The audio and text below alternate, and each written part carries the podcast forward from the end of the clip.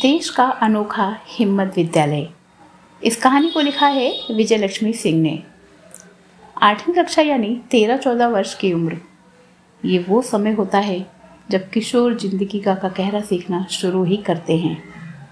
इसी अपरिपक्व उम्र में चार बालकों ने अपने सहपाठी मोनू पर स्कूल के नज़दीक खेत में बियर की टूटी बोतल से कई वार किए।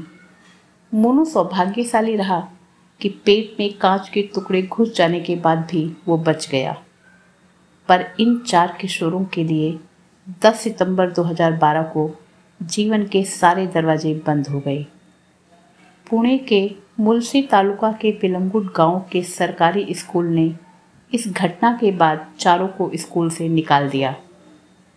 दो वर्ष किशोर सुधार गृह में रहने के बाद जब वे पिलंगुट वापस लौटे तो माथे पर अपराधी होने का कलंक लग चुका था।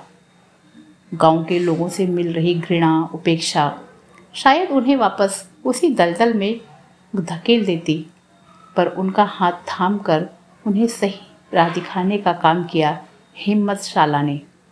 ये अनोखा हिम्मत विद्यालय पुणे के मुलशी तालुका में अम्बडवेट नामक गांव में राष्ट्रीय सर्वा सर्वांगीण ग्राम विकास संस्थान पुणे द्वारा संचालित किया जाता है। ये विद्यालय ऐसे पढ़ाई छोड़ने वाले बच्चों को पढ़ाकर दसवीं बोर्ड परीक्षा उत्तीर्ण करवाता है, जो अपराध, नशा व अन्य विडंबनाओं का शिकार होकर अपनी पढ़ाई बीच में छोड़ देते हैं।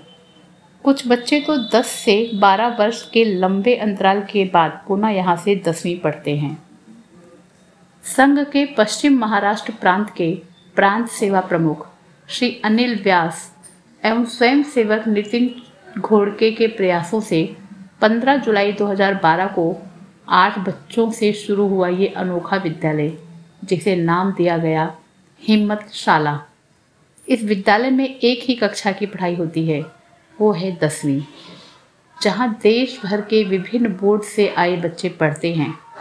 यहाँ इन्हें पढ़ाई के साथ साथ मोबाइल रिपेयरिंग, डेयरी पालन, खेती, विद्युत चालित यंत्र मरम्मत जैसे रोजगार परक प्रशिक्षण भी कराए जाते हैं।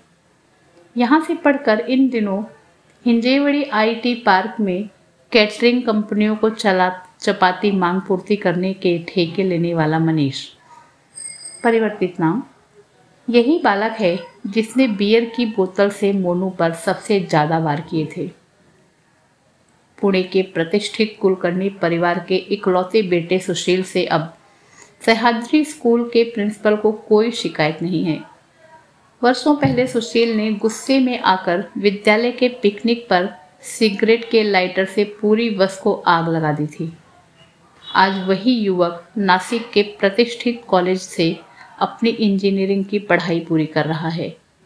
हम बच्चों में आए परिवर्तन का श्रेय जाता है विद्यालय की योग, अनुशासन और संस्कारों से परिपूर्ण दिनचर्या व राष्ट्र भाव से परिपूर्ण शिक्षा प्रणाली को, ये कहना है स्कूल के आरंभ से ही जुड़े यहाँ मराठी विषय पढ़ाने वाले प्रदीप पाटिल जी का।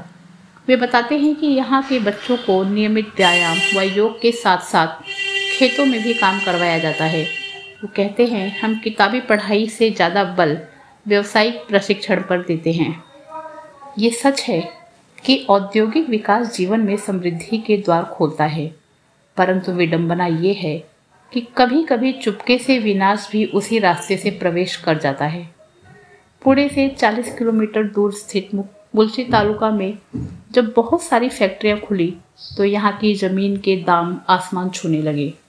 अपनी ज़मीन बेचकर नए नए लखपति बने लोग न खुद को संभाल पाए और न ही अपने बच्चों को। ये किशोर कई तरह के नशे के शिकार होने के साथ साथ अपराध की राह पर चल पड़े।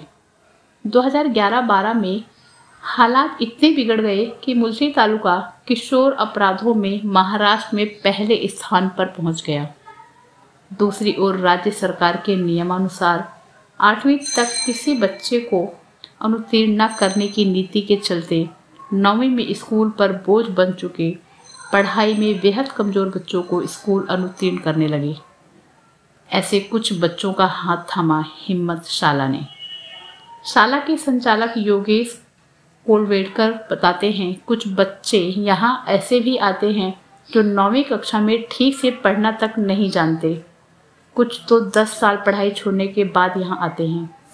ऐसे बच्चों को दसवीं पास करने में दो से तीन वर्ष भी लग सकते हैं।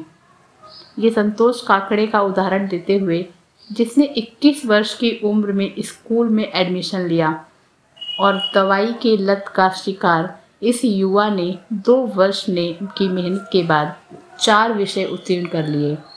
अब अपने घर में खेती संभाल रहा संतोष बीमारी से उबरकर एक सामान्य जीवन जी रहा है। गत आठ वर्षों से एक सौ साठ से अधिक बच्चों के उज्जवल भविष्य के नींव रखने वाला हिम्मत विद्यालय अपने आप में देश का अनोखा विद्यालय है।